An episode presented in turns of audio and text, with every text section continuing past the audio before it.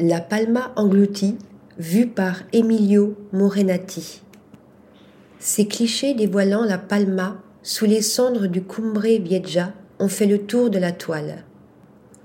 Emilio Morenati est un photographe reporter espagnol multiprimé, également éditeur et rédacteur en chef photo de l'agence de presse mondiale The Associated Press en Espagne et au Portugal.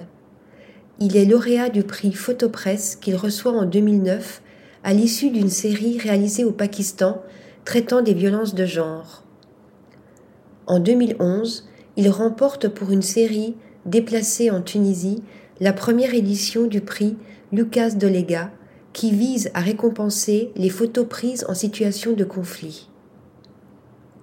Dernièrement, consécration pour un journaliste, il remporte le prix Pulitzer de la photographie d'actualité 2021 pour sa série immortalisant la pandémie en Espagne.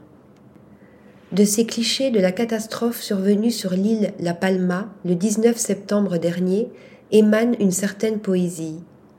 Ces images dotent la ville en proie aux cendres du volcan d'attraits surréalistes. Cette série prouve, grâce à son étonnante beauté, que la photojournalisme peut aussi revêtir une dimension artistique. Article rédigé par Shayness Tlili.